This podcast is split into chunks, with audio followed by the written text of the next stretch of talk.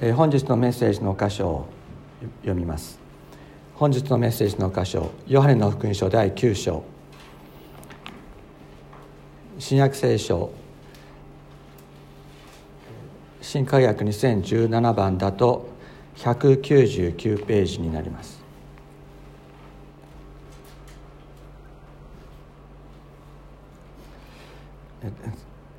すべてはえー、長長くて読み切れませんので、え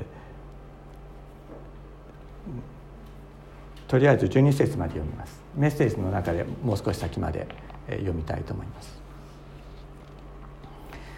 ヨハネの福音書第9章。さてイエスは通りすがりに生まれた時から目の見えない人をご覧になった。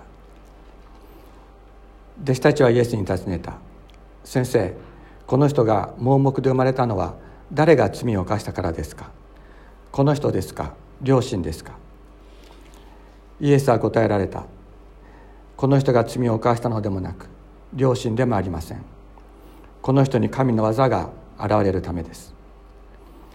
私たちは私を使わされた方の技を昼のうちに行わなければなりません。誰も働くことができない世が来ます。私が世にいる間は私が世の光です。イエスはこう言ってから地面に唾をしてその唾で泥を作られた。そしてその泥を彼の目に塗って行って白アム訳すと使わされたものの池で洗いなさい。と言われた。そこで彼は行って洗った。すると見えるようになり帰っていった。近所の人たちや彼が物乞いであったのを前に見ていた人たちが言った。これは座って物乞いをしていた人ではないか。ある者たちはそうだと言い他の者たちは違う似ているだけだと言った。当人は私がその人ですと言った。そこで彼らは言った。ではお前の目はどのようにして開いたのか。彼は答えた。イエスという方が泥を作って私の目に塗りシロアムの池に行って洗いなさいと言われました。それで行って洗うと見るようになりました。彼らがその人はどこにいるのかというと彼は知りませんと答えた。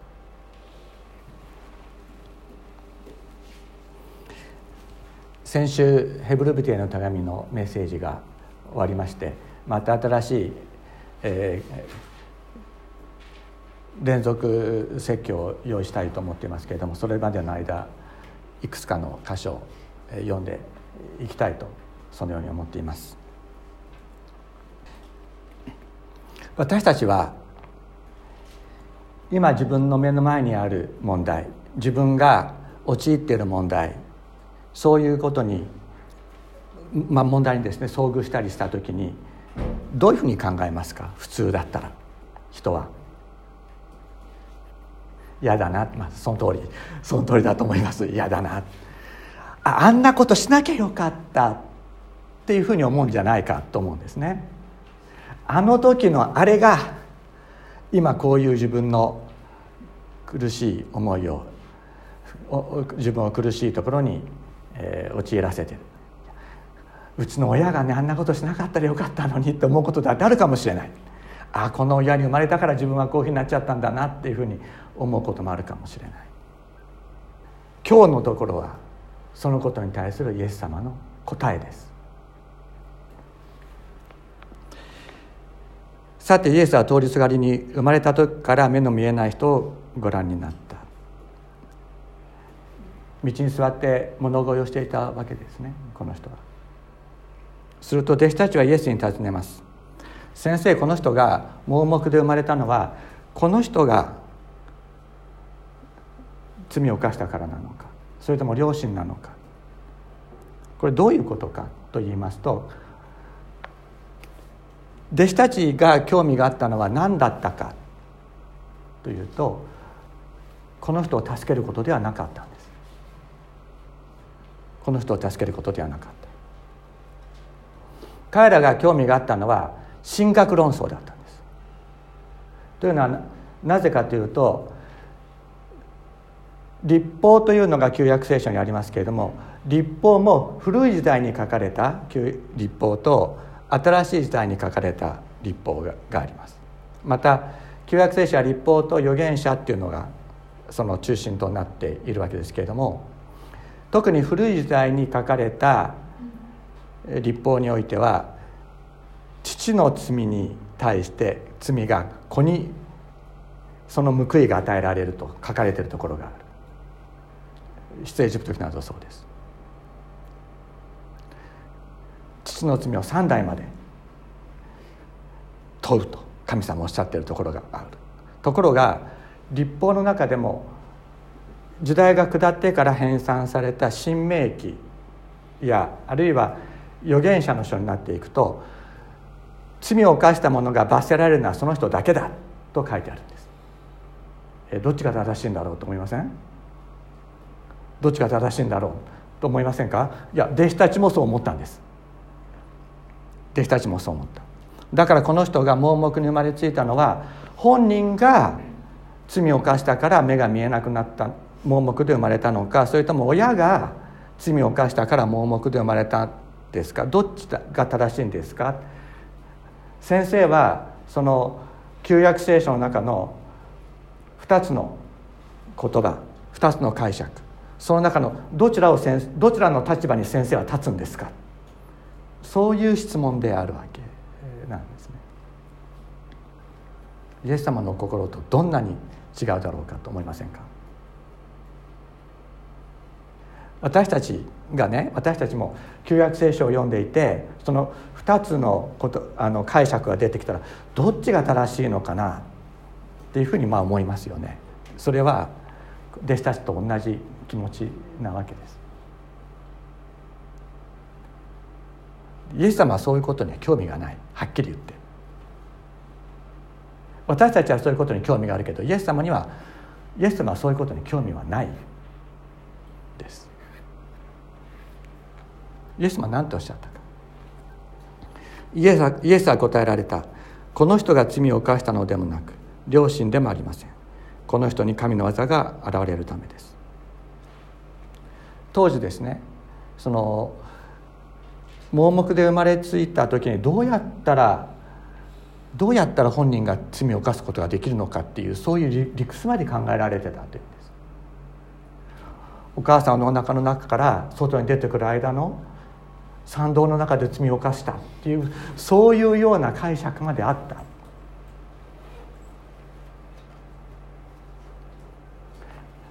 誰もこの人と共に生きようとしてないこの人を助けようとしないでただ進学論争のネタにしようとしていただけであったわけです。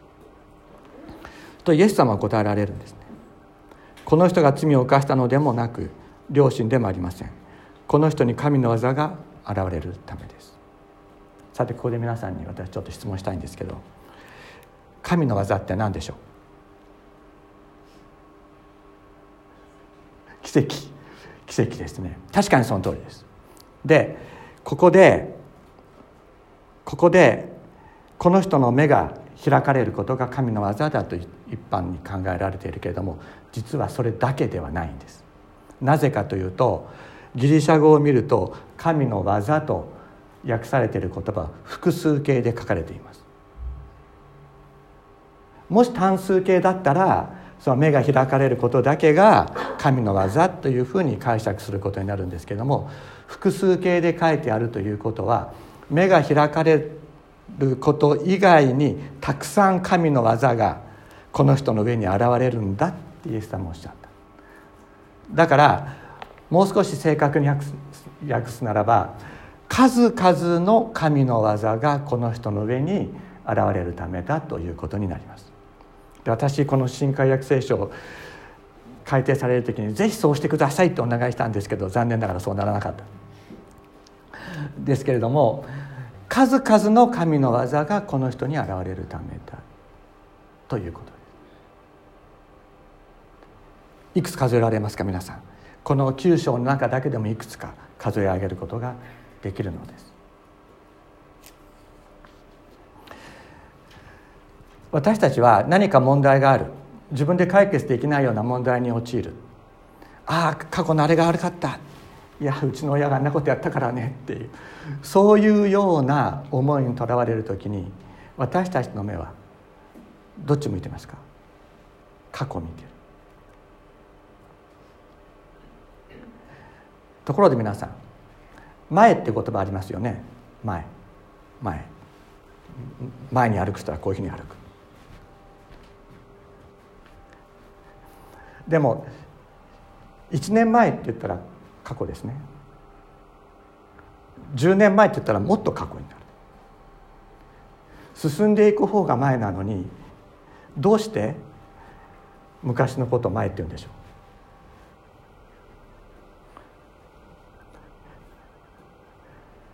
前の間はまぶたまなこ眉毛まつげの間。語源的には。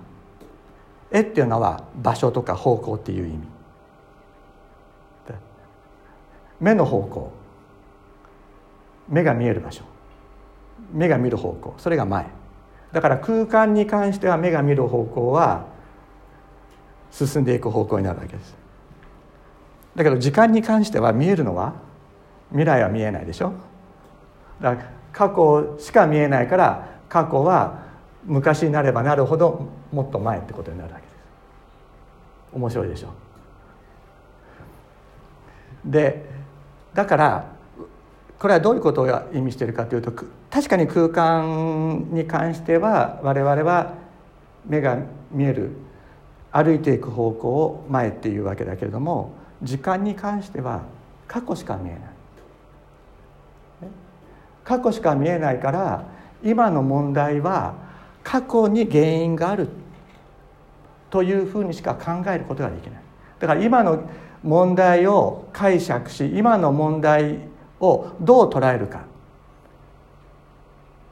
それは過去のあの出来事がこういう結果を招いた。というふうにしか考えることはできないわけ。です。で、まあ、逆にいや今自分がとってもいい状況にあるとすると俺あん時あんだけ頑張ったからなとかね。親がねいいことやってあの子供にいいものを残してくれたからっていうふうにもう常に過去のこと。として過去の過去に結びつけて考えるようになる。だけどイエス様は何とおっしゃったかって言ったらそうではない。今の問題を過去に結びつけるのではなくないとおっしゃってるんです。この問題は過去の結果ではないとおっしゃっているわけであります。じゃあどこに結びつくのか。それはこれから行われる神の技に結びつく。そういう位置づけそういう意味づけをイエス様はなさる方なんだということをこの箇所は私たちに教えているのです。神の技。これからお一人お一人に表される数々の神の技。それに今の問題が結びつく。今の問題はこれから一人一人に行われる神の技に向かって進んでいくんだとイエス様はおっしゃっているんです。私たちは過去に縛られる。だけどイエス様は時間を超越した方。これから行われる神様の技。一人一人にそれがある。今の問題はその神の技という観点から全く新しい意味付けが行われるとイエス様はおっしゃってるわけです。だからそれだからね僕たちは期待したい。イエス様が今のこの問題を神の技に結びつけてくださる。どういう神の技があるでしょうか？この人はイエス様にイエス様がですね地面に唾をしてそれで泥を作って目に塗ってくださった。そしてシロアムの池に行って洗え洗え。目が見えないんです。歩いていくの。大変だったかもしれない。だけど彼はそこに行ってシロアムの池に行って洗ったら目が見えるようになった。その時に彼はイエスという方がシュラムの池に行って洗えと言ってくれたから私はそうしたから目が見えるようになった、まあ、それだけ。イエスという方という名前しか知らなかった。ところがイエス様がこの奇跡を行われたのは安息日であった。そのためにイエス様が癒しの技を行ったということでパリサイ人たちがパリサイ人たちは非常な怒りに満たされてそしてこの人を責め立てるようになるわけです。そしてこの人に聞くんですね「お前はあの人についてどう思うか。あの人は一体どんな人だ?」というとですねその人はこの人は答えるんですね「あの人は預言者です」最初「預言者だ」というふうに。そうするとパリサイ人たちはいやそんな目の見えないものの目を開けるなんてことできるはずがないって言ってお前のね両親からその、えー、事情を聞くって言って両親を呼び出してですね。そして両親から「この男は本当にお前の息子か目が見えないっていうことだったんだけどもともと見えてたんじゃないのか」みたいなそういう尋問をするわけです。そうすると当時ですね当時、まあ、ヨハネの福音書が書かれた時代ですけれどもキリスト教に対する迫害が厳しい時代になっていましたそしてイエス様を救い主と告白する者たちが社会から締め出されるそういうような厳しい時代にこのヨハネの福音書は書かれていたんですけどもですけども、まあ、それも反映してかこの人の両親は自分が自分たちがイエス様を信じているというふうには思われたくなかった。だから私たちの子供が盲目で生まれたかどうかということについては本人に聞いてくれ。もう大人なんだから本人が答えられるはずだ。私たちはそのことについては答えたくない。というふうに言うんです彼はここで親から見捨てられるという苦しみを味わうわけです。ところが目を開かれたその人はあの方こそ神から来られた方だと告白するようになっていくんですね。最初はイエスという方という名前しか知らなかった。しかし目を開けてくださった方そのイエス様について尋問されていくにつれて彼はあの人は預言者です。いやあの人は神から来た人ですというふうに理解が深まっていく。そしてついに彼らはこの人を街道から追放することになるわけですけれどもイエス様はそのことを聞かれてこの人を探されます。そしてこの人にお聞きになるんですね。あなたは人の子を信じるか？はい先生。そのその方の言葉をもっと分かるようにして教えてくださいというふうにこう言うんですけれども「はい信じます」と。言って彼はイエス様を礼拝するようになる。ヨハネの福音書にこういう言葉があります。あなた方が神から使わされた方を信じることそれが神の技である。あなた方が神から使わされた方を信じることそれが神の技であるとイエス様おっしゃっている。肉の目が開かれる。そして肉の目でイエス様を見る。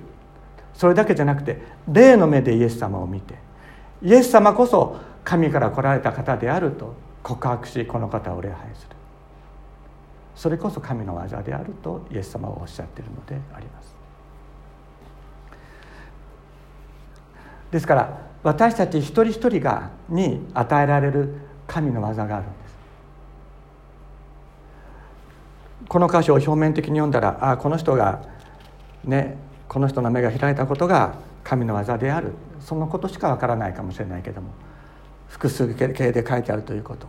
そして一人一人の目が開かれて神から使わされた方が方を信じること。それが神の技であるというイエス様の言葉を聞くときに私たち一人一人に与えられる神の技数々の神の技があるということを私たちは知るのです。あなた今苦しい状況にあるかもしれない。だけどあなたの今のその苦しい状況は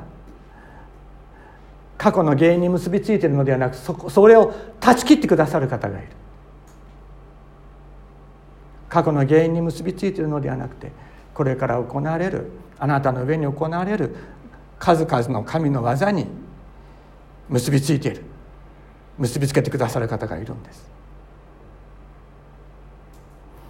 小さい時に経験したあの苦しいことがなければ今自分はもっと違う生き方をしてたんじゃないか。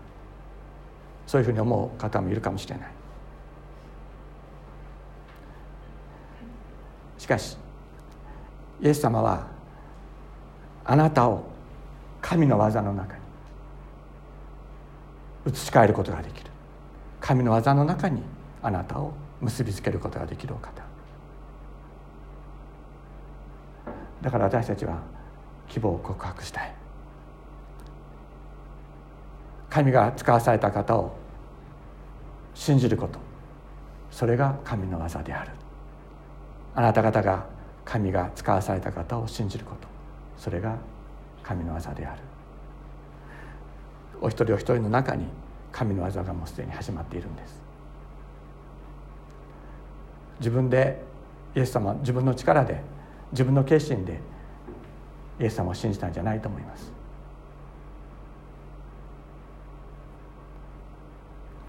自分の真っ暗な心に光を照らしてくださった方がいたから私たちはこの方を信じたのです。自分で探し当てた探し当ててこの方を見出したのではなくこの方が私たちを探してくださって見出してくださったから私たちはこの方に出会うことができたのです。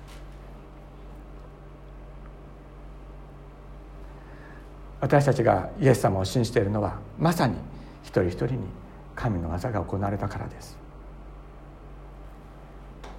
私たち一人一人が神の技を目撃するものとされている。今されている。そのことを心に覚えて神様あなたは今この苦しい状況私の苦しい状況を知ってくださっています。あなたはこれを私の中に表される。あなたの数々の技に結びつけてくださる方。そこに導いてくださる方。あなたに信頼しますと。祈りながら過ごしていくことができたら本当に幸いです。必ずそうなります。約束してくださっている方がいるのですから。お祈りしましょう。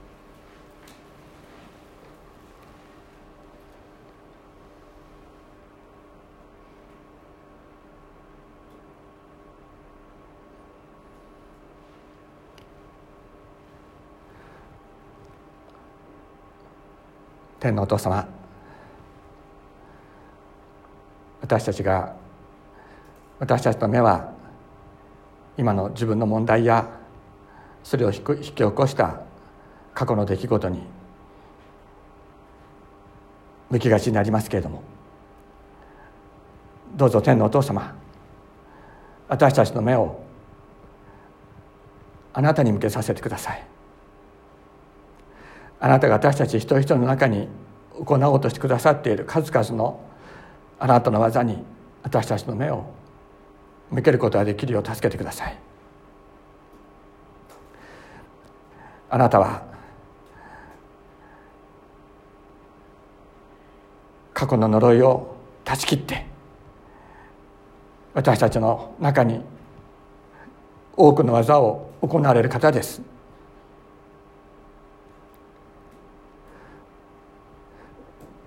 あなたを知らなかった私たち一人一人があなたを知るものとなりました。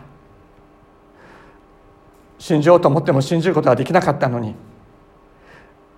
あなたに出会った時にあなたを信じている自分を発見するような奇跡を私たち一人一人に行ってくださったのはあなたです。